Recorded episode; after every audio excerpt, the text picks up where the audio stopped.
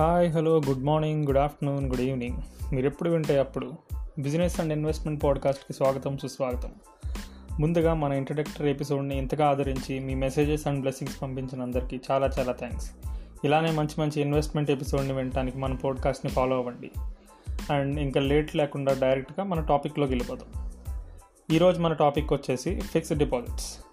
So ఈ fixed deposit అనేది చాలామందికి ఒక ఫేవరెట్ సబ్జెక్ట్ అనమాట.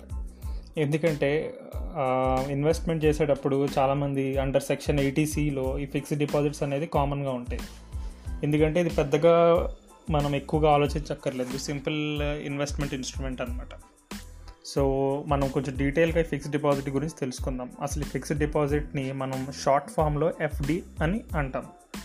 సో ఈరోజు పాడ్కాస్ట్లో మనం ఎఫ్డి అంటే ఏంటి, ఈ ఎఫ్డిలో ఎంతవరకు ఇన్వెస్ట్ చేయొచ్చు, ఇంట్రెస్ట్ రేట్స్ ఎంత ఉంటాయి, ట్యాక్స్ క్యాలిక్యులేషన్ ఎలా ఉంటుంది అనేది తెలుసుకుందాం.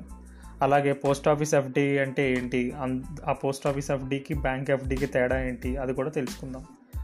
సో ఇనీషియల్గా మనం అసలు ఎఫ్డి అంటే ఏంటి, అందులో ఉన్న అడ్వాంటేజెస్ ఏంటో తెలుసుకుందాం. ఈ ఎఫ్డి అనేది నార్మల్గా మనం బ్యాంక్స్లో కానీ ఎన్బిఎఫ్సిలో కానీ పోస్ట్ ఆఫీస్లో కానీ ఓపెన్ చేసుకోవచ్చు. ఈ ఎన్బిఎఫ్సి అనేది ఏంటంటే నాన్ బ్యాంకింగ్ ఫైనాన్షియల్ కార్పొరేషన్ అనమాట, ఈ ఎన్బిఎఫ్సి ఫుల్ ఫామ్. సో దీన్ని సింపుల్గా మనం చెప్పాలంటే ఎన్బిఎఫ్సికి ఒక traditional example Bajaj finance. So చాలామందికి బజాజ్ ఫినాన్స్ తెలుసు తెలుసు కదా. మీరు ఫ్లిప్కార్ట్లో కానీ అమెజాన్లో కానీ ఏమైనా కొనుక్కుంటే వీళ్ళు మీకు బజాజ్ ఫిన్సర్ కార్డు ఉన్నదనుకోండి, సో మీరు ఈఎంఐ కింద కన్వర్ట్ చేసుకోవచ్చు అనమాట. ఈ బజాజ్ ఫినాన్స్ వీళ్ళు ఏంటంటే బేసిక్గా మనీ ఇస్తారు అప్పుకి, దాన్ని మనం ఈఎంఐ ద్వారా మీరు ఈఎంఐ ద్వారా తీర్చవచ్చు, లేదా వాళ్ళకి కొన్ని కొన్ని వాటి మీద ఇంట్రెస్ట్ మీద ఇస్తారనమాట. సో ఇది బేసిక్గా ఒక ఫైనాన్స్ ఫైనాన్షియల్ కార్పొరేషన్. ఇందులో మనం బేసిక్గా సేవింగ్స్ అకౌంట్ కానీ కరెంట్ అకౌంట్ కానీ ఓపెన్ చేయలేం. సో అందుకని నాన్ బ్యాంకింగ్ అని ఉంటుంది. So non banking financial corporation అంటే సో అదనమాట. సో బ్యాంకింగ్ సర్వీసెస్ ఏమీ ఉండవు, ఓన్లీ ఫైనాన్షియల్గా సపోర్ట్ చేస్తారు కాబట్టి దీన్ని నాన్ బ్యాంకింగ్ ఫైనాన్షియల్ కార్పొరేషన్ అంటారు. సో మనం ఎఫ్డీలోకి వచ్చేస్తే జనరల్గా ఈ బ్యాంక్ ప్రొవైడ్ చేసే ఇంట్రెస్ట్ రేట్స్ కన్నా ఈ ఎఫ్డీస్ ఎన్బిఎఫ్సిలో ఎక్కువ ఇంట్రెస్ట్ రేట్స్ ఉంటుంది. సో మీకు ఏదన్నా ఎన్బిఎఫ్సి మీద ఫర్ ఎగ్జాంపుల్ బజాజ్ ఫినాన్స్ మీద ఇంట్రెస్ట్ ఉన్నదనుకోండి, అందులో ఓపెన్ చేసుకోవచ్చు. మీకు ఆల్రెడీ అకౌంట్ ఉన్నా సరే అందులో ఓపెన్ చేసుకుంటే ఇంట్రెస్ట్ అనేది ఎక్కువ వస్తుంది అనమాట. దీనికి మినిమం అమౌంట్ యూజువల్గా థౌజండ్ నుంచి ఉంటుంది. అదే బ్యాంక్ అనుకోండి, బ్యాంక్ టు బ్యాంక్ మీకు డిఫర్ అవుతూ ఉంటుంది. ఒక బ్యాంక్ మేబీ ఫైవ్ హండ్రెడ్ ఉండొచ్చు, ఇంకొక బ్యాంక్ థౌజండ్ ఉండొచ్చు, ఇంకొక బ్యాంక్ మేబీ టూ ఫిఫ్టీకి ఓపెన్ చేసుకోవచ్చు. సో అలా అనమాట, బ్యాంక్ టు బ్యాంక్ చేంజ్ అవుతూ ఉంటుంది అనమాట. ఈ మ్యాక్సిమం ఇన్వెస్ట్మెంట్ మీద ఎలాంటి రిస్ట్రిక్షన్ లేదు. సో మీరు వన్ ల్యాక్ పెట్టుకోవచ్చు, టెన్ ల్యాక్స్ పెట్టుకోవచ్చు, వన్ క్రోర్ పెట్టుకోవచ్చు, టూ క్రోర్ పెట్టుకోవచ్చు, మీరు ఎంతైనా పెట్టుకోవచ్చు అనమాట. అలాగే టైం ఫ్రేమ్ కూడా మినిమం సెవెన్ డేస్ ఉంచాలి. మీరు ఒకవేళ ఒక వన్ ల్యాక్ ఇన్వెస్ట్ చేశారనుకోండి, అది మళ్ళీ వన్ టూ డేస్ తీయడానికి ఉండదు, అది మినిమం సెవెన్ డేస్ ఉంటుంది. జనరల్గా కామన్ చాలా బ్యాంక్స్కి కానీ ఎన్బిఎఫ్సిస్ కానీ, కొన్ని కొన్ని బ్యాంక్స్కి మేబీ వన్ మంత్ కూడా ఉండొచ్చు, బట్ ఇన్ జనరల్గా చాలా బ్యాంక్స్కి మినిమం సెవెన్ డేస్ అనమాట ఇన్వెస్ట్మెంట్ పీరియడ్. ఆ మ్యాక్సిమం వచ్చేసి మనం అది మన ఇష్టం, వన్ ఇయర్ ఉంచుకోవచ్చు, టూ ఇయర్స్ ఉంచుకోవచ్చు, లేదా ఫైవ్ ఇయర్స్ సిక్స్ ఇయర్స్ ఉంచుకోవచ్చు అనమాట. అది ప్రీ డిటర్మైన్డ్ పీరియడ్, అది మనం ఎన్ని ఇయర్స్ ఉంచుకోవాలో అది మనం డిటై డిటర్మైన్ చేసుకుని ఇనీషియల్గా ఎఫ్డీ ఓపెన్ చేసినప్పుడే అది ఫిక్స్ చేసుకోవచ్చు, ఇన్ని ఇయర్స్కి పెడతాము అని చెప్పి. సో ఇన్ని ఇయర్స్ పెడతామని అనుకుంటాం కదా, దాని తర్వాత ఇన్ కేస్ మనకి దాని ముందర ఏదైనా అవసరం వచ్చిందనుకోండి, సో ఆ ప్రీమెచ్యూర్ విత్డ్రాల్ ఫెసిలిటీ అనేది ఉందా అంటే ఎస్, ప్రీమెచ్యూర్ విత్డ్రాల్ ఫెసిలిటీ అనేది ఉంటుంది. బట్ ఏంటంటే వాళ్ళు పెనాల్టీ తీసుకుంటారు. పెనాల్టీ అనేది మనకి యూజువల్గా వన్ పర్సెంట్ ఉంటుంది. ఫర్ ఎగ్జాంపుల్ మీకు సిక్స్ పర్సెంట్ ఇంట్రెస్ట్ అనుకోండి ఎఫ్డీ మీద, సో వన్ పర్సెంట్ అనేది వాళ్ళు కట్ చేసుకుని ఓన్లీ ఫైవ్ పర్సెంట్ ఇంట్రెస్ట్ ఇస్తారనమాట. ఆ వన్ పర్సెంట్ అనేది పెనాల్టీ కింద వాళ్ళ దగ్గర పెట్టుకుంటారు. సో అలా ఉంటుంది. నెక్స్ట్ ఎఫ్డీ రిటర్న్స్ అనేది యూజువల్గా మనం డైరెక్ట్గా ఏంటంటే త్రీ ఇయర్స్ అని ఇనీషియల్గా అనుకున్నాం అనుకోండి, త్రీ ఇయర్స్ తర్వాత తీసుకోవచ్చు. లేదు నేను త్రీ ఇయర్స్ వరకు నేను ఆగలేను, నాకు ఒక క్వార్టర్లీ కావాలి, లేదా నాకు హాఫ్ ఇయర్లీ కావాలి. క్వార్టర్లీ అంటే ఎవరీ త్రీ మంత్స్కి, సో హాఫ్ ఇయర్లీ అంటే సిక్స్ మంత్స్కి అనమాట. సో నాకు క్వార్టర్లీ కావాలి, హాఫ్ ఇయర్లీ కావాలనుకుంటే అలానే తీసుకోవచ్చు అనమాట. సో మనం ఏదైతే ఇన్ కేస్ మనం క్వార్టర్లీ హాఫ్ ఇయర్లీ తీసుకుంటున్నాం అనుకోండి, దానికి ఒక టెక్నికల్ టర్మ్ ఉంది, దాన్ని నాన్ క్యుములేటివ్ ఎఫ్డీ అంటారు. అదే మనం మెచ్యూర్ అయ్యాక తీసుకున్నాం అనుకోండి, దాన్ని క్యుములేటివ్ ఎఫ్డీ అంటారు. ఈ క్యుములేటివ్ నాన్ క్యుములేటివ్ అని ఎందుకంటారంటే, ఇప్పుడు క్యుములేటివ్ అనేది ఏంటంటే మీరు త్రీ ఇయర్స్ పీరియడ్లో ఎవ్రీ ఇయర్ మీకు ఇంట్రెస్ట్ యాడ్ అవుతూ ఉంటుంది ప్రిన్సిపల్కి. ఫస్ట్ ఇయర్ వన్ ఇయర్ ఉంచిన తర్వాత మీకు ఒక ఇంట్రెస్ట్ వస్తుంది కదా, ఆ ఇంట్రెస్ట్ మీకు ప్రిన్సిపల్కి యాడ్ అయ్యి అదంతా మళ్ళీ ఒక ప్రిన్సిపల్ అమౌంట్ కింద అవుతుంది. సో ఈ టోటల్ దాని మీద మళ్ళీ సెకండ్ ఇయర్ ఇంట్రెస్ట్ వస్తుంది అనమాట. సో మళ్ళీ ఆ సెకండ్ ఇయర్ వచ్చిన ఇంట్రెస్ట్ మళ్ళీ ప్రిన్సిపల్ అమౌంట్కి ప్లస్ ఫస్ట్ ఇయర్ వచ్చిన ఇంట్రెస్ట్కి యాడ్ అయ్యి అదంతా సెకండ్ ఇయర్ ప్రిన్సిపల్ అమౌంట్ అవుతుంది. సో ఈ total second year principal amount మీద ఇంట్రెస్ట్ వచ్చి అది థర్డ్ ఇయర్ వస్తుంది అనమాట. సో ఎవ్రీ ఇయర్ మీకు ఆ ఇంట్రెస్ట్ అనేది యాడ్ అవుతూ వచ్చి లాస్ట్లో మీకు పెద్ద అమౌంట్ వస్తుంది. సో అందుకని దీన్ని క్యూములేటివ్ ఎఫ్డి అంటారు. నాన్ క్యూములేటివ్ ఎఫ్డి అనేసరికి ఏంటంటే అది మీకు హాఫ్ ఇయర్లీ క్వార్టర్లీ తీసేసుకుంటారు కదా. సో ఎప్పుడు మీ క్వార్టర్లీ వచ్చే ఇంట్రెస్ట్ మీరు ఎప్పటికప్పుడు తీసేసుకుంటున్నారు. సో తీసేసుకుంటున్నారు కాబట్టి అది అక్యుములేట్ అవ్వట్లేదు అకౌంట్లో. సో అందుకని నాన్ క్యూములేటివ్ ఎఫ్డి అని అంటాం అనమాట. సో ఇది cumulative FD non cumulative FD అనేది అది మన డెసిషన్ అది. మనం ఎప్పుడన్నా మనం ఇనీషియల్గా ఎఫ్డి ఓపెన్ చేసినప్పుడు మనం అది క్లారిటీగా చెప్పొచ్చు అనమాట, మీకు ఎలా కావాలి అని చెప్పి. ఇన్ జనరల్గా ఏంటంటే ఎవరైతే సీనియర్ సిటిజన్స్ ఉన్నారో వాళ్ళందరికీ నాన్ క్యూములేటివ్ ఎఫ్డి అనేది ఒక మంచి ఆప్షన్ అనమాట. ఎందుకంటే వాళ్ళకి ఇది పెన్షన్ కింద ఉపయోగపడుతుంది. ఫర్ ఎగ్జాంపుల్ వాళ్ళు ఒక టెన్ ల్యాక్స్ వేసారు అనుకుందాం, ఎఫ్డీలో సిక్స్ పర్సెంట్ ఇంట్రెస్ట్ అనుకుందాం. Six percent interest on ten lakhs అంటే సిక్స్టీ థౌజండ్ అవుతుంది. సో సిక్స్టీ థౌజండ్ని వాళ్ళు పర్ ఇయర్ వస్తుంది అనమాట, sixty thousand per annum. So దాన్ని మనం ట్వెల్వ్ మంత్స్ కింద చేసుకున్నాం అనుకోండి, five thousand per month. So five thousand per month అనేది వాళ్ళకి ఒక దాన్ని ఏమంటారు పెన్షన్ కింద ఉండిపోతుంది. సో అదొక బెటర్ ఆప్షన్ కింద వాళ్ళు యూజ్ చేసుకోవచ్చు అనమాట. అప్పుడు నాన్ క్యూములేటివ్ ఎఫ్డి అనేది బాగా ఉపయోగపడుతుంది. క్యూములేటివ్ ఎఫ్డి అనేది ఏంటంటే మన షార్ట్ టర్మ్ గోల్స్కి, ఒక నాకు ఇప్పుడప్పుడే డబ్బులు అవసరం లేదు మీకు. ఫర్ ఎగ్జాంపుల్ మీరు జాబ్ చేస్తున్నారు, మీకు మనీ వచ్చింది, ఆ మనీని మీరు ఇనీషియల్గా ఏంటంటే అక్కడ ఇక్కడ ఎందుకు ఇన్వెస్ట్ చేయడము, నాకు షేర్ మార్కెట్స్లో అంత ఐడియా లేదు, వేరే చోట నాకు ఎఫ్డి అనేది ఏంటంటే కంపల్సరీ నాకు రిటర్న్ వస్తుంది, అది ఎలాగో రిటర్న్స్ చేంజ్ అవ్వదు కదా ఇయర్ టు ఇయర్, నేను అందులో ఇన్వెస్ట్ చేసుకుంటా. నేను త్రీ ఇయర్స్ అయ్యాక నాకు కార్ కొనుక్కోవాలని ఉన్నది, లేదా వేరేదేదో సమ్ పర్సనల్ ఏదైనా ఐటమ్స్ ఉన్నాయనుకుంటే అది కొనుక్కోవాలనుకున్నది అని ఉన్నది. సో అప్పుడు కొనుక్కుంటాను నేను అనుకుంటే, సో డైరెక్ట్ మీ మనీ తీసుకెళ్ళి ఎఫ్డీలో పెట్టేసుకోవచ్చు. సో ఎఫ్డీలో అప్పుడు మీకు ఇంట్రెస్ట్ వస్తుంది కదా. సో ఈ ఈలోగా మీకు ఇంట్రెస్ట్ వస్తూ ఉంటుంది, మీరు అప్పుడు గోల్కి రీచ్ అయిపోతారు, అప్పుడు ఆ మనీ తీసుకుని మీరు ఏదైనా కొనుక్కోవాలంటే అప్పుడు కొనుక్కోవచ్చు అనమాట. సో అలా cumulative FD non cumulative FD అనేది మనం ఇనీషియల్గా ప్లాన్ చేసుకుని ఇన్వెస్ట్ చేసుకుంటే అది బెట్ బెటర్ అనమాట. సో నెక్స్ట్ దీనివల్ల అడ్వాంటేజెస్, అసలు ఎఫ్డి వల్ల అడ్వాంటేజెస్ ఏంటి అనేది చూసుకున్నట్టయితే, ఇంట్రెస్ట్ రేట్ అనేది మనకి మెచ్యూరిటీ ఇయర్ వరకు అది కాన్స్టెంట్గా ఉంటుంది. సో మీరు ఇనీషియల్గా ఒక సెవెన్ పర్సెంట్ ఇంట్రెస్ట్ తోటి మీరు ఎఫ్డి స్టార్ట్ చేస్తే అది మీరు మెచ్యూరిటీ ఫైవ్ ఇయర్స్ పెట్టుకుంటే ఆ ఫైవ్ ఇయర్స్ వరకు అదే పర్సెంటేజ్ ఉంటుంది, మధ్యలో చేంజ్ అవ్వదు. ఇన్ జనరల్గా ఏంటంటే బ్యాంక్లో year to year FD rates రీసెంట్గా అయితే తగ్గుతూనే వస్తున్నాయి లాస్ట్ త్రీ ఫోర్ ఇయర్స్ నుంచి. సో నెక్స్ట్ ఇయర్ మీకు తగ్గినా సరే అది మీ ఎఫ్డీకి ఎఫెక్ట్ అవ్వదు, ఎందుకంటే మీరు ఆల్రెడీ ఒక ఇనీషియల్గా ఒక పర్సంటేజ్ అమౌంట్ని మీరు ఫిక్స్ చేసేసుకున్నారు. సో మీకు నెక్స్ట్ వచ్చేదంతా సేమ్ అదే పర్సంటేజ్ వస్తుంది. మీరు నెక్స్ట్ ఫైవ్ ఇయర్స్కి ఎఫ్డీ చేసుకుంటే ఆ ఫైవ్ ఇయర్స్ అదే పర్సంటేజ్తో కంటిన్యూ అవుతుంది. సో అదొక ప్లస్ పాయింట్ అనమాట ఎఫ్డీకి. నెక్స్ట్ వచ్చేసి మన షార్ట్ టర్మ్ గోల్స్ కానీ అలాంటివి అనేది ఇందాక చెప్పినట్టు అది బాగా ప్లాన్ చేసుకోవచ్చు. సో అలాంటి విషయంలో మన ఎఫ్డి అనేది పర్ఫెక్ట్గా ఉంటుంది. ఇదే మన స్టాక్ మార్కెట్లో అనుకోండి, స్టాక్ మార్కెట్లో చెప్పలేము మీకు పర్సంటేజ్ ఎంత వస్తుంది అని చెప్పి. ఇనీషియల్గా అప్పుడప్పుడు ఏంటంటే మీరు పెట్టే ప్రిన్సిపల్ కూడా పోగొట్టుకునే ఛాన్సులు ఉంటాయి. సో రీసెంట్గా మీరు చూసినట్టయితే ఫిబ్రవరి సెకండ్ వీక్ నుంచి మార్చ్ ట్వంటీ థర్డ్ వరకు మార్కెట్స్ బాగా క్రాష్ అయిపోయినాయి. చాలా చాలా కంపెనీస్ వాటి వాల్యుయేషన్స్ బాగా పడిపోయినాయి ఈ కరోనా ఎఫెక్ట్ వల్ల. కరోనా రావడం వల్ల జనాలకి కన్ఫ్యూజన్ వచ్చేసింది, నెక్స్ట్ అసలు ఏంటి ఏం జరుగుతుంది, ఇండస్ట్రీస్ సరిగ్గా ఫంక్షన్ అవ్వగలుగుతాయా లేదా, కరోనా ఎఫెక్ట్ వల్ల ఇండస్ట్రీ సరి సరిగ్గా పెర్ఫామ్ చేయకపోతే వాళ్ళ ఫై బ్యాలెన్స్ షీట్స్ అన్నీ తారుమారు అయిపోతాయి, లాస్లు ఎక్కువ ఫేస్ చేయాల్సి వస్తుంది. సో అలాంటప్పుడు షేర్ వాల్యూస్ పడిపోతాయి అనే భయంతో చాలామంది వాళ్ళ మనీని విత్డ్రా చేస్తారు. విత్డ్రా చేసేసరికి చాలా చీప్ చీప్ వాల్యుయేషన్స్లో వచ్చేసినాయి చాలా కంపెనీస్. సో అందుకని అలాంటి టైంలో ఎవరన్నా అదే టైంలో ఫిబ్రవరి జనవరి స్టార్టింగ్లో ఏదైనా కంపెనీ కొన్నారనుకోండి, సమ్ ఎక్స్ కంపెనీ ఒక టెన్ రూపీస్ కొన్నారనుకోండి, అది ఇన్ జనరల్గా ట్వంటీ పర్సెంట్ పడిపోయినాయి మార్చ్కి వచ్చేసరికి. సో టెన్ రూపీస్ అంటే అది ఎయిట్ రూపీస్కి వచ్చేసినట్టు. సో మీరు థౌజండ్ పెట్టారనుకోండి, అది ఎయిట్ హండ్రెడ్ అయిపోయినట్టు, అంటే మీ ప్రిన్సిపల్ అమౌంట్లోనే టూ హండ్రెడ్ లాస్ అయినట్టు అనమాట. అదే మీరు ఎఫ్డీలో పెట్టారనుకోండి, ఎఫ్డీకి మార్కెట్ ఫ్లక్చుయేషన్స్తో సంబంధం లేదు, మీరు ఎంత పడితే అంత ప్రిన్సిపల్ అమౌంట్ వస్తుంది, దాంతోపాటు ఇంట్రెస్ట్ కూడా వస్తుంది. సో ఎఫ్డి వల్ల అదొకటి ప్లస్ పాయింట్ అనమాట. నెక్స్ట్ పాయింట్ వచ్చేసి లిక్విడిటీ. లిక్విడిటీ అనేది మోడరేట్గా ఉంటుంది. సో అసలు లిక్విడిటీ అనేది ఏంటి అంటే, ఫర్ ఎగ్జాంపుల్ మన అకౌంట్లో మనీ ఉన్నదనుకోండి, అది మనం ఎంత ఈజీగా విత్డ్రా చేసుకోగలము అనేది లిక్విడిటీ అని చెప్పుకోవచ్చు. అదే మీకు సేవింగ్స్ అకౌంట్లో ఉన్నదనుకోండి, చాలా ఈజీగా మీరు ఏటీఎంకి వెళ్తే జనరల్గా విత్డ్రా చేసేసుకోవచ్చు. విత్డ్రా చేసేసుకుని మామూలుగా ఏటీఎంకి వెళ్ళి విత్డ్రా చేసుకుని క్యాష్ తీసుకోవచ్చు అనమాట. సో అది చాలా ఫాస్ట్గా లిక్విడేట్ అయిపోతుంది మీ అకౌంట్లో నుంచి, ఆ డిజిటల్ నుంచి నార్మల్ హార్డ్ క్యాష్ కింద. ఎఫ్డి అనేసరికి ఏంటంటే మీరు ఫస్ట్ ఇనీషియల్గా అది మెచ్యూర్ అవ్వడానికి టైం పడుతుంది. ఇన్ కేస్ మీరు ప్రీ మెచ్యూర్ విత్డ్రాల్ చేసుకోవాలన్నా సరే మీరు ఇనీషియల్గా బ్యాంక్కి చెప్పాలి. బ్యాంక్కి చెప్పిన తర్వాత అక్కడ నుంచి వాళ్ళ యాక్సెప్టెన్స్ రావాలి. యాక్సెప్టెన్స్ యాక్సెప్టెన్స్ వచ్చిన తర్వాత వాళ్ళు పెనాల్టీ కట్ చేసుకుని దాని తర్వాత క్యాష్ ఇస్తారు. సో దీనికి కొంచెం టైం పడుతుంది కాబట్టి ఆ లిక్విడిటీ అనేది కొంచెం తక్కువగా ఉంటుంది. బట్ ఏంటంటే మీకు ఇంట్రెస్ట్ అనేది సేవ్ అయిపోతుంది అనమాట బయట స్టాక్ మార్కెట్స్తో పోల్చుకుంటే.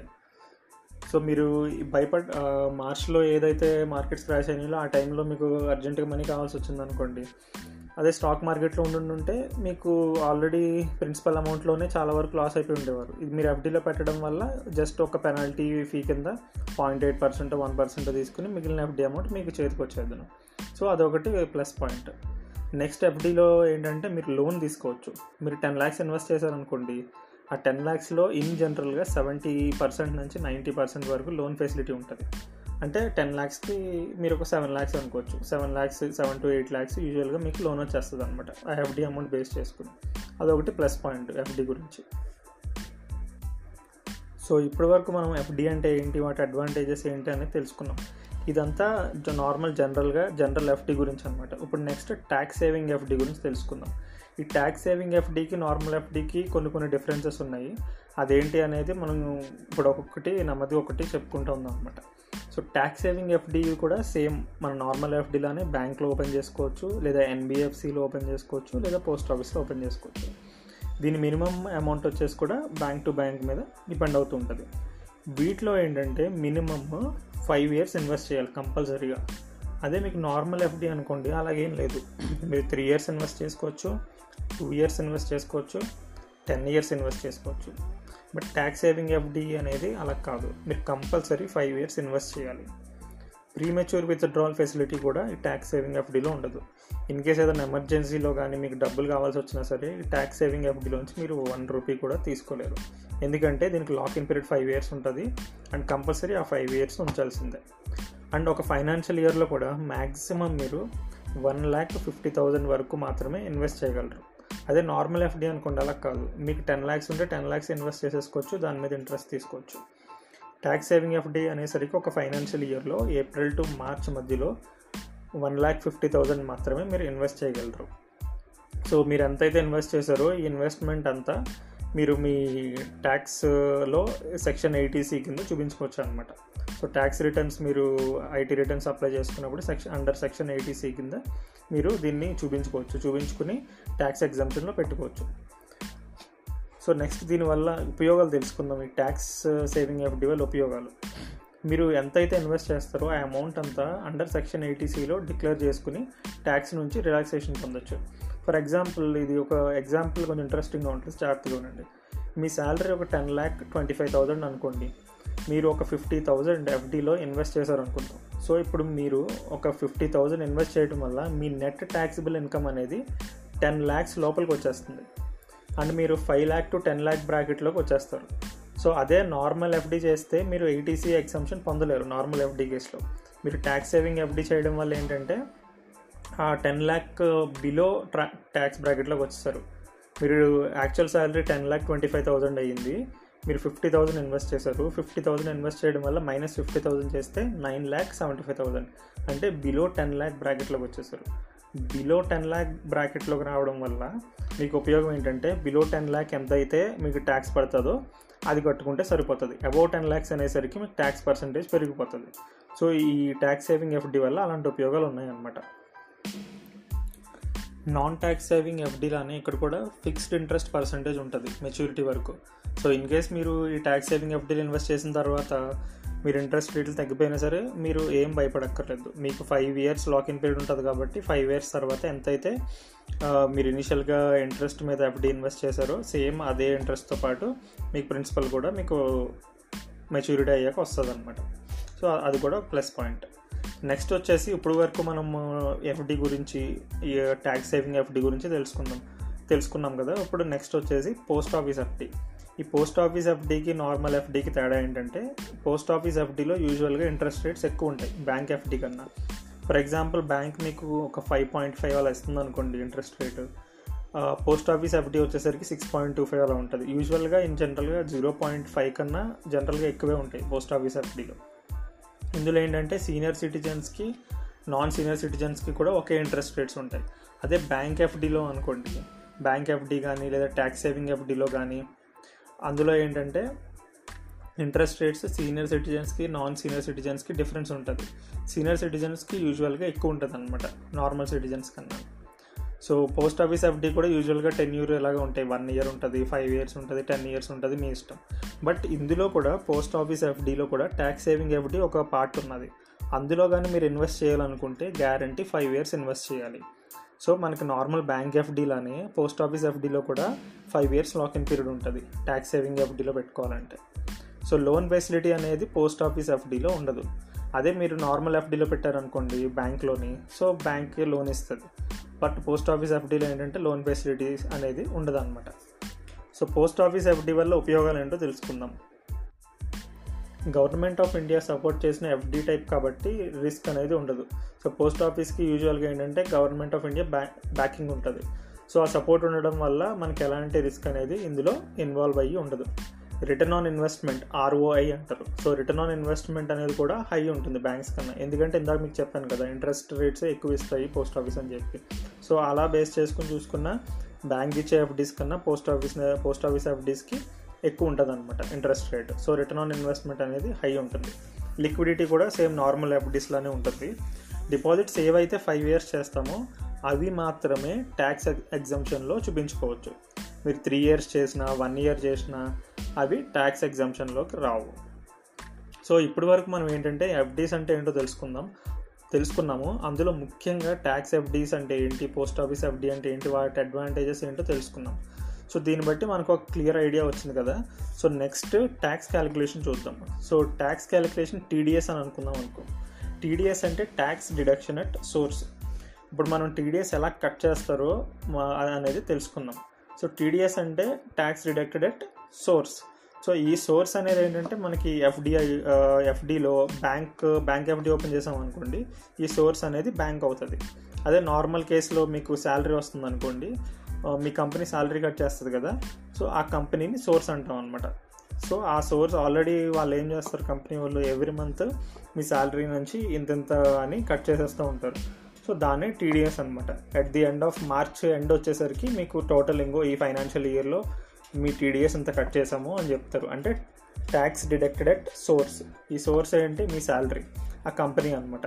సో ఆ కంపెనీ టోటల్ ఇంత కట్ చేసింది అని చెప్పి. సో దాన్ని బట్టి ఏం చేస్తారంటే మీరు మీరు రిటర్న్స్ ఫైల్ చేస్తారు కదా, ఐటీ రిటర్న్స్ ఫైల్ చేసినప్పుడు మీరు ఏ అయితే ఇన్వెస్ట్మెంట్స్ చేశారో ఆ కంప్లీట్ ఫైనాన్షియల్ ఇయర్ అవన్నీ ఫిల్ చేసుకుంటూ వెళ్ళాలి. వెళ్ళిన తర్వాత లాస్ట్లో మీకు తెలుస్తుంది అనమాట, మీకు ఒక ఐడియా వస్తుంది అసలు ఏంటి ఎంత సేవింగ్స్ చేసామో ఇంకా ట్యాక్స్ ఎంత కట్ చేయాలని. సో ఆ ఫిగరు మీ tax deducted at source figure రెండు చూసుకుంటారు. ఇన్ కేసు మీరు ఇంకా ట్యాక్స్ డిడక్టెడ్ అట్ సోర్స్ ఎక్కువ ఉన్నదనుకోండి, మీరు పే చేయాల్సిన ట్యాక్స్ కన్నా మీకు ఐటీ నుంచి రిటర్న్ వస్తుంది మనీ. లేదు అనుకోండి మీరు పే చేయాల్సి వస్తుంది అనమాట. సో అలా ఇనీషియల్గా ఏంటంటే కంపెనీలో మా ఏప్రిల్లో కానీ మేలో కానీ వాళ్ళు చెప్తారు మీరు ఏ అయితే ఇన్వెస్ట్మెంట్ ప్లాన్ చేసుకున్నారో ఈ ఇయర్ అవన్నీ సబ్మిట్ చేయండి మాకని. సో మీరు ఆల్రెడీ మేము ఎఫ్డీ ఎంత చేస్తాము, ఎల్ఐసి పాలసీలు ఎంత ఎంత ఇందులో ఎంత సేవ్ చేసుకుంటాము, మాకు ఈ లోన్స్ ఉన్నాయని చెప్పి మీరు సబ్మిట్ చేస్తారు కదా ప్రూఫ్స్. ఆ ప్రూఫ్స్ ప్రకారం మీ నెట్ నెట్ ఇన్కమ్ క్యాలిక్యులేట్ చేసి వాళ్ళు ఒక ఫైనాన్షియల్ ఇయర్కి దాన్ని బట్టి ఎవ్రీ మంత్ ట్యాక్స్ కట్ చేస్తారనమాట. So at the end March వచ్చేసరికి ఎవ్రీ మంత్ కట్ చేసి కట్ చేసి మార్చ్ ఎండింగ్ వచ్చేసరికి అవన్నీ సమ్మేషన్ చేస్తే మీ టోటల్ టీడీఎస్ వస్తుంది. వన్ ఇయర్లో మీ శాలరీ నుంచి ఎంత tax deducted at source cut చేశారో అది వస్తుంది అనమాట. సో దాన్ని బేస్ చేసుకుని మీరు ఐటీ రిటర్న్స్ ఫైల్ చేసుకోవచ్చు. So tax deducted at source అనేది మీకు క్లారిటీ వచ్చింది కదా. సో ఈ ఎఫ్డీ కేసులో ట్యాక్స్ డిడక్టెడ్ అట్ సోర్స్ అనేది ఎంత ఉంటుంది, ఎంత పర్సెంట్ కట్ చేస్తారు, ఎంత ఇంట్రెస్ట్ మీద కట్ చేస్తారో అవి తెలుసుకుందాం. ఈ ఫిక్స్డ్ డిపాజిట్ నుంచి వచ్చే ఇంట్రెస్ట్ ఇన్కమ్ ఒక ఫైనాన్షియల్ ఇయర్లో ఫార్టీ థౌజండ్ రూపీస్ కన్నా ఎక్కువ ఉన్నప్పుడు మాత్రమే బ్యాంక్ టీడీఎస్ కట్ చేస్తుంది. ఆ వాల్యూ వచ్చేసి మన ఇంట్రెస్ట్ అమౌంట్లో టెన్ పర్సెంట్ కట్ చేస్తుంది అనమాట. సో ఫర్ ఎగ్జాంపుల్ మీరు ఒక బ్యాంక్లో ఒక వన్ ల్యాక్ ఇన్వెస్ట్ చేశారనుకుందాం, ఇంకో బ్యాంక్లో ట్వంటీ ఫైవ్ థౌజండ్ ఇన్వెస్ట్ చేశారనుకుందాం, ఇంకొక బ్యాంక్లో ఫిఫ్టీ థౌజండ్ ఇన్వెస్ట్ చేశారనుకుందాం, ఇంకో బ్యాంక్లో ఫైవ్ ల్యాక్ ఇన్వెస్ట్ చేశారనుకుందాం. సో ఏంటంటే మీకు ఒక్కొక్క బ్యాంక్లో ఒక్కొక్క ఇంట్రెస్ట్ రేట్స్ ఉంటాయి కదా. సో వన్ ఇయర్లో అవన్నిటిలో ఒక బ్యాంక్ వన్లో మీరు ఎఫ్డీ చేయడం వల్ల ఎంత ఇంట్రెస్ట్ వచ్చింది, బ్యాంక్ టూలో ఎఫ్డీ చేయడం వల్ల ఎంత ఇంట్రెస్ట్ వచ్చింది, బ్యాంక్ త్రీలో ఎఫ్డీ చేయడం వల్ల ఎంత ఇంట్రెస్ట్ వచ్చింది, బ్యాంక్ ఫోర్లో ఎఫ్డీ చేయడం వల్ల ఎంత ఇంట్రెస్ట్ వచ్చింది. ఆ ఇంట్రెస్ట్ అంతా సమ్ చేసిన తర్వాత ఒక ఫైనాన్షియల్ ఇయర్లో అది ఫార్టీ థౌజండ్ రూపీస్ కన్నా ఎక్కువ ఉన్నదనుకోండి, సో జనరల్గా బ్యాంక్ అనేది కట్ చేస్తుంది అనమాట టీడీఎస్. సో ట్యాక్ డి ట్యాక్స్ డిడక్టెడ్ ఎట్ సోర్స్ అనేది డైరెక్ట్గా బ్యాంకే తీసేసుకుంటుంది. సో మీకు ఒక ఫైనాన్షియల్ ఇయర్లో ఫార్టీ థౌజండ్ రూపీస్ కన్నా ఎక్కువ ఇంట్రెస్ట్ ఇన్కమ్ వస్తే బ్యాంక్కి మీ పాన్ నెంబర్ సబ్మిట్ చేసుకోవడం బెటర్. సో మీ పాన్ నెంబర్ బ్యాంక్ దగ్గర ఉన్నదనుకోండి, ఒక టెన్ పర్సెంట్ ఇంట్రెస్ట్ మాత్రమే కట్ చేస్తుంది. అదే మీ పాన్ నెంబర్ లేదనుకోండి అండ్ మీ ఇంట్రెస్ట్ ఇన్కమ్ ఫార్టీ థౌజండ్ కన్నా ఎక్కువ ఉంటే బ్యాంక్ ఆటోమేటిక్గా ట్వంటీ పర్సెంట్ ఇంట్రెస్ట్ కట్ చేసేస్తుంది అనమాట. సో బెస్ట్ ఏంటంటే మీరు ఎఫ్డీ ఓపెన్ చేసినప్పుడు మీ income interest income forty thousand కన్నా ఎక్కువ వస్తుంది అని మీకు తెలిసినట్టయితే ఓ వన్ ఇయర్లోని మీరు పాన్ నెంబర్ సబ్మిట్ చేసుకోవడం బెస్ట్. అప్పుడు ఓన్లీ టెన్ పర్సెంటే కట్ చేస్తారు. ఇప్పుడు అదే సీనియర్ సిటిజన్ కేసులో అనుకోండి, ఈ ఫార్టీ థౌజండ్ రూపీస్ అనేది మార్జిన్ ఉంది కదా, అది ఫిఫ్టీ థౌజండ్ చేశారనమాట. సో ఆ ఫార్టీ వాళ్ళకి ఏంటంటే ఫిఫ్టీ థౌజండ్ ఇంట్రెస్ట్ ఇన్కమ్ వరకు రావచ్చు ప్రయాణం. దానికన్నా ఎక్కువ వస్తే టెన్ పర్సెంట్ చేస్తారు, పాన్ నెంబర్ సబ్మిట్ చేస్తారు. పాన్ నెంబర్ సబ్మిట్ చేయకపోతే ట్వంటీ పర్సెంట్ చేస్తారు. ఒకవేళ మీకు ఇది ఒకటే ఇన్కమ్ అని అనుకోండి, సో ఇది ఒక్కటే ఇన్కమ్ నాకు ఓన్లీ ఈ ఎఫ్డీ నుంచే ఇన్కమ్ వస్తుంది, ఇంకా నాకు వేరే బయట నుంచి ఏమీ రిజిస్టర్డ్ ఇన్కమ్స్ ఏమీ రావట్లేదు అనుకుంటే ఫామ్ ఫిఫ్టీన్ జీ అని ఉంటుంది. సో ఫిఫ్టీన్ జీ వచ్చి నార్మల్ సిటిజన్స్కి, ఫిఫ్టీన్ హెచ్ వచ్చేసి సీనియర్ సిటిజన్స్కి. అందులో ఫిల్ చేసి మీ డీటెయిల్స్ అన్నీ, నాకు వేరే శాలరీ స్లిప్లు ఏం లేవు, నాకు ఓన్లీ ఎఫ్డీ నుంచి వచ్చే ఇంట్రెస్ట్ మాత్రమే వస్తుంది అని చెప్పి మీరు సబ్మిట్ చేస్తే అప్పుడు బ్యాంక్ మీకు ఎలాంటి టీడీఎస్ కట్ చేయదు. సో అదనమాట. సో ఇప్పుడు ఇప్పటి వరకు మనం ఎఫ్డీ గురించి తెలుసుకున్నాము, ట్యాక్స్ సేవింగ్ ఎఫ్డీ గురించి తెలుసుకున్నాము, ఈ పోస్ట్ ఆఫీస్ ఎఫ్డీ గురించి కూడా క్లియర్గా తెలుసుకున్నాం కదా. నెక్స్ట్ టీడీఎస్ క్యాలిక్యులేషన్ కూడా తెలుసుకున్నాం. సో ఈ ఏదైతే అమౌంట్ వస్తుందో మనకి ఇంట్రెస్ట్, ఇది కూడా మనకు ఒక శాలరీ టైపే కదా. సో ఈ శాలరీ టైప్ని మనం ఎక్కడ యాడ్ చేయాలి ఐటీ రిటర్న్స్ ఫైల్ చేసినప్పుడు అని అడిగితే లాస్ట్లో ఇన్కమ్ ఫ్రమ్ అదర్ సోర్సెస్ అని ఒకటి ఉంటుంది. సో ఆ ఇన్కమ్ ఫ్రమ్ అదర్ సోర్సెస్లో ఈ ట్యాక్స్ అనేది మీరు అందులో యాడ్ చేయాలన్నమాట. ఎందుకు ఇది అదర్ సోర్సెస్ అనేసరికి ఎఫ్డీ కదా, సో ఎఫ్డీ నుంచి నాకు ఈ ఇయర్ ఎంత వస్తుంది, సో ఈ అమౌంట్ అంతా తీసుకెళ్ళి అందులో వేయాలి ట్యాక్స్ ఇన్కమ్ ఫ్రమ్ అదర్ సోర్సెస్లోనే. సో అందులో చూపించుకుంటే సో మీకు టోటల్ శాలరీ వస్తుంది. సో టోటల్ శాలరీ ఎంత, మీరు ఈ బ్రాకెట్లో ఉన్నారు, సో ఎంత ట్యాక్స్ కట్ అయింది అనేది అని కరెక్ట్గా ఇన్ఫర్మేషన్ వచ్చేసి గవర్నమెంట్కి వెళ్తుంది అనమాట. సో అదండి ఈ FD, tax saving FD, post office FD and TDS calculations. So ఇవన్నీ మీకు అర్థమయ్యాయని నేను అనుకుంటున్నా. మీకు ఎలాంటి డౌట్స్ ఉన్నా లేదా ఏదన్నా కొంచెం డీటెయిల్గా క్లారిఫికేషన్స్ కావాలన్నా మీకు తెలుసు కదా, నాకు ఒక మెసేజ్ పెట్టండి లేదా వాయిస్ మెసేజ్ పెట్టండి. నేను అవన్నీ ఒక టూ డేస్ వరకు నేను చూసుకుని నాకు ఏ మెసేజెస్ వచ్చినాయో, ఎక్కువ మెసేజెస్ వచ్చినాయి అనుకోండి, అవన్నీ నేను డీటెయిల్గా నోట్ చేసుకుని మళ్ళీ సపరేట్గా ఒక ఆడియో చేస్తాను. ఓకేనా? Thank you guys. Stay safe, stay healthy, and goodbye.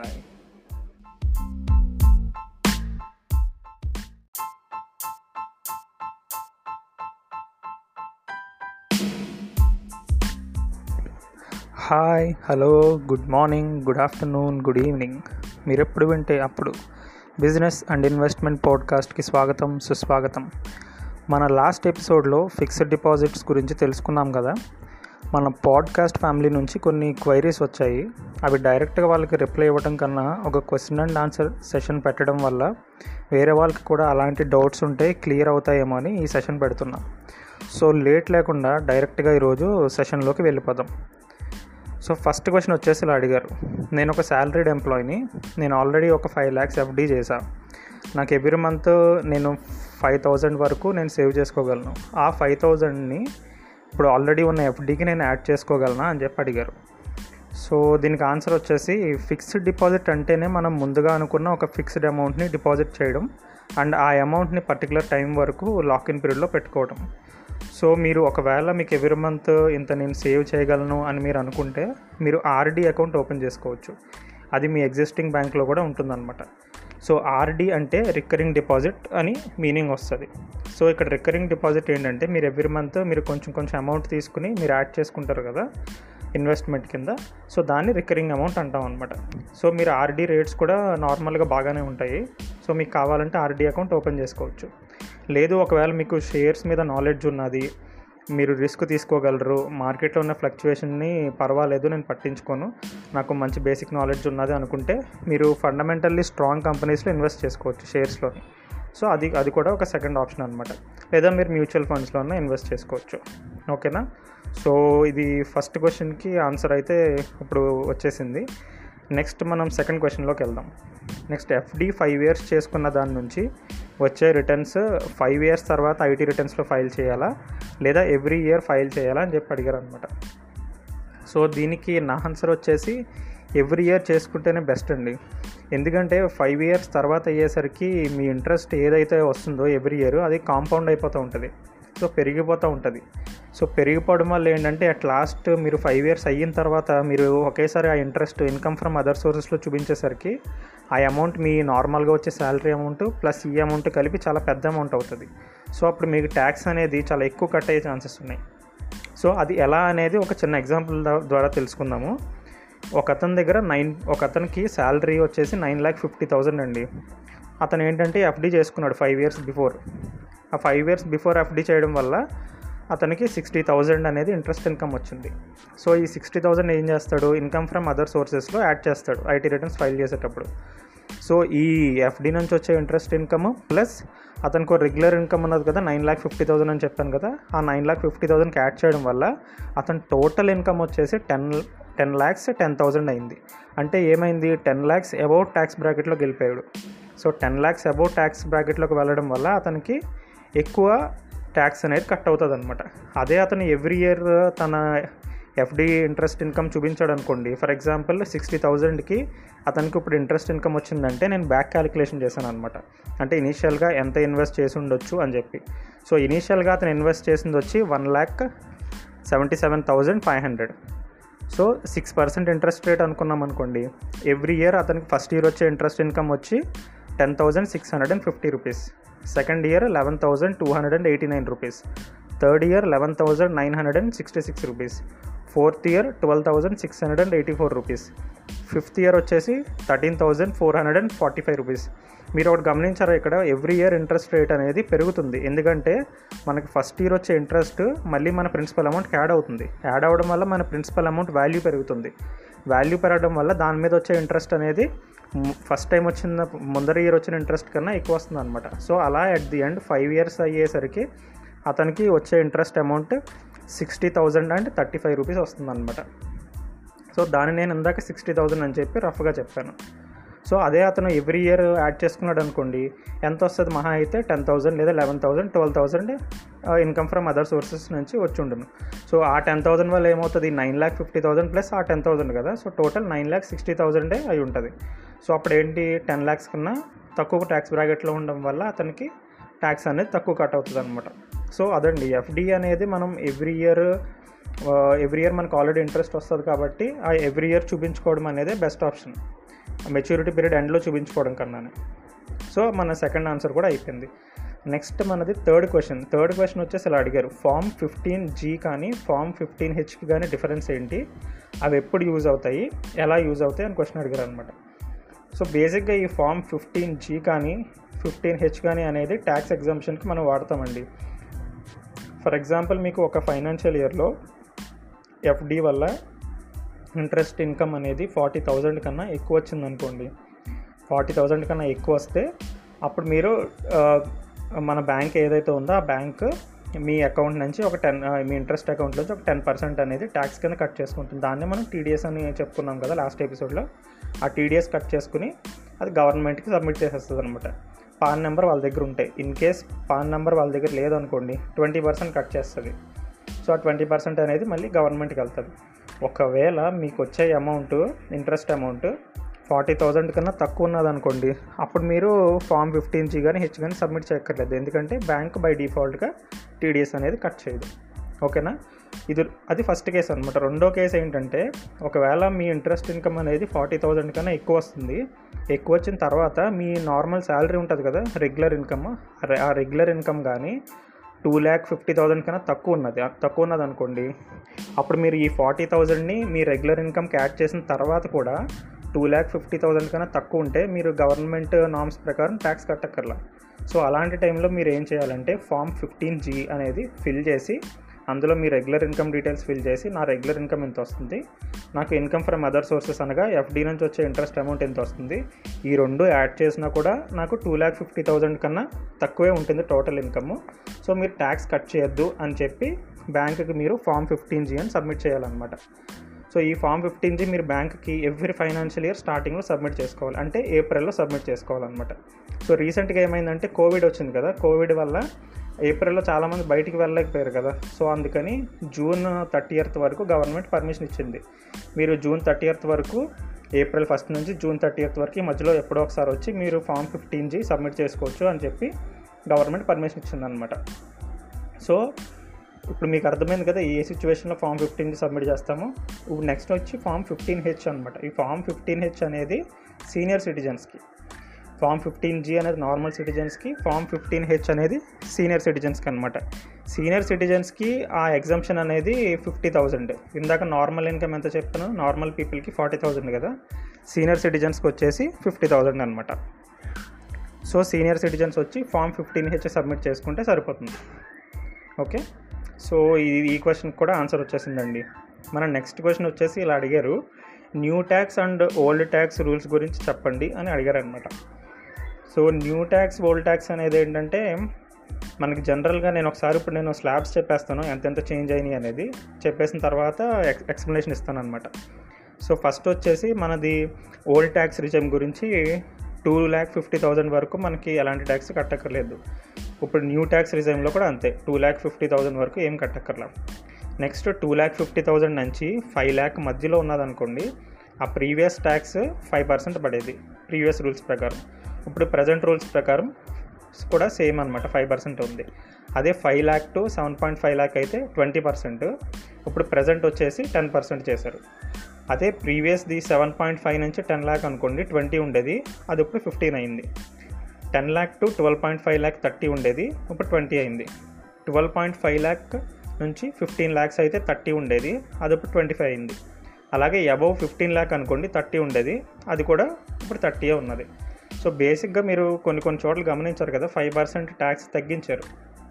ఈ తగ్గించడం అనేది యాక్చువల్గా అది రియాలిటీలో తగ్గించడం కాదు, ఎందుకంటే మనం ఓల్డ్ ట్యాక్స్ ప్రకారం మనం సేవింగ్స్ ఉంటాయి కదా, ఎఫ్డీ సేవింగ్స్, ఆ పీపీఎఫ్ సేవింగ్స్, లేదా ఇంకా వేరే చోట్ల ఎల్ఐసి కానీ, చిల్డ్రన్స్ ఫీ కానీ, రెంట్ కానీ, ఇవన్నీ యాడ్ చేసిన తర్వాత అవి మైనస్ చేసుకున్న తర్వాత మనం నెట్ ఇన్కమ్ వచ్చేది. ఆ నెట్ ఇన్కమ్ ద్వారా మనం ఏ ట్యాక్స్ ల్యాబ్లోకి వస్తామో ఆ ట్యాక్స్ ల్యాబ్లోకి ప్రకారం ఎంత ట్యా ఎంత పర్సెంటేజ్ ట్యాక్స్ ఉందో ఆ ట్యాక్స్ పే చేస్తే సరిపోయేది.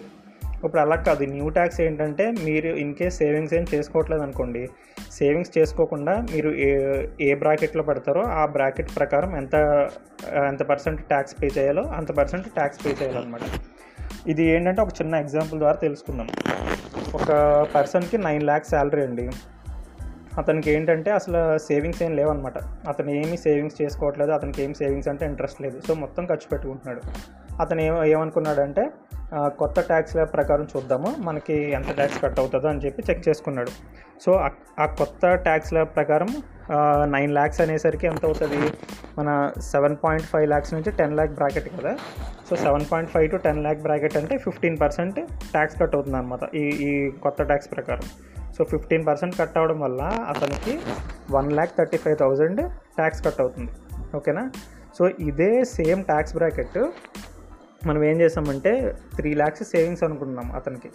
సో త్రీ ల్యాక్స్ సేవింగ్స్ అనేసరికి అతను నెట్ ఇన్కమ్ ఎంత అయింది, సిక్స్ ల్యాక్స్ అయింది. ఇప్పుడు సిక్స్ ల్యాక్స్ కదా, ఈ సిక్స్ ల్యాక్స్ అనేది మనం ఓల్డ్ ట్యాక్స్లో చూద్దాము. ఓల్డ్ ట్యాక్స్లో సిక్స్ ల్యాక్స్ అనేసరికి ట్వంటీ పర్సెంట్, అర్థమైందా? సో ఓల్డ్ ట్యాక్స్లో సిక్స్ ల్యాక్స్కి ట్వంటీ పర్సెంట్, ఈ న్యూ దాంట్లో నైన్ ల్యాక్స్ అనేసరికి ఫిఫ్టీన్ పర్సెంటే ఉంది. సో ఓల్డ్ ట్యాక్స్లో ట్వంటీ పర్సెంట్ కాబట్టి ఫైవ్ టు సెవెన్ పాయింట్ ఫైవ్కి, సో ఇతను నెట్ ఇన్కమ్ సిక్స్ ల్యాక్స్ ఉన్నది కదా, ఈ సిక్స్ ల్యాక్స్కి ట్వంటీ పర్సెంట్ అనేసరికి వన్ ల్యాక్ ట్వంటీ థౌజండ్ అయింది. బట్ ప్రీవియస్ ఏ ఏమనుకున్నాము, ఆ కొత్త ట్యాక్స్ రెజ్యూమ్లో అతను ఏమి సేవింగ్స్ చేసుకోలేదు అనుకున్నాం కదా, సేవింగ్స్ చేసుకోకుండా ఉంటే ఫిఫ్టీన్ పర్సెంట్ ట్యాక్స్ కట్టాలి. సో నైన్ ల్యాక్స్ మీద ఫిఫ్టీన్ పర్సెంట్ అనేసరికి one lakh thirty five thousand వస్తుంది, అక్కడ ట్యాక్స్ పర్సెంటేజ్ తక్కువైనా సరే.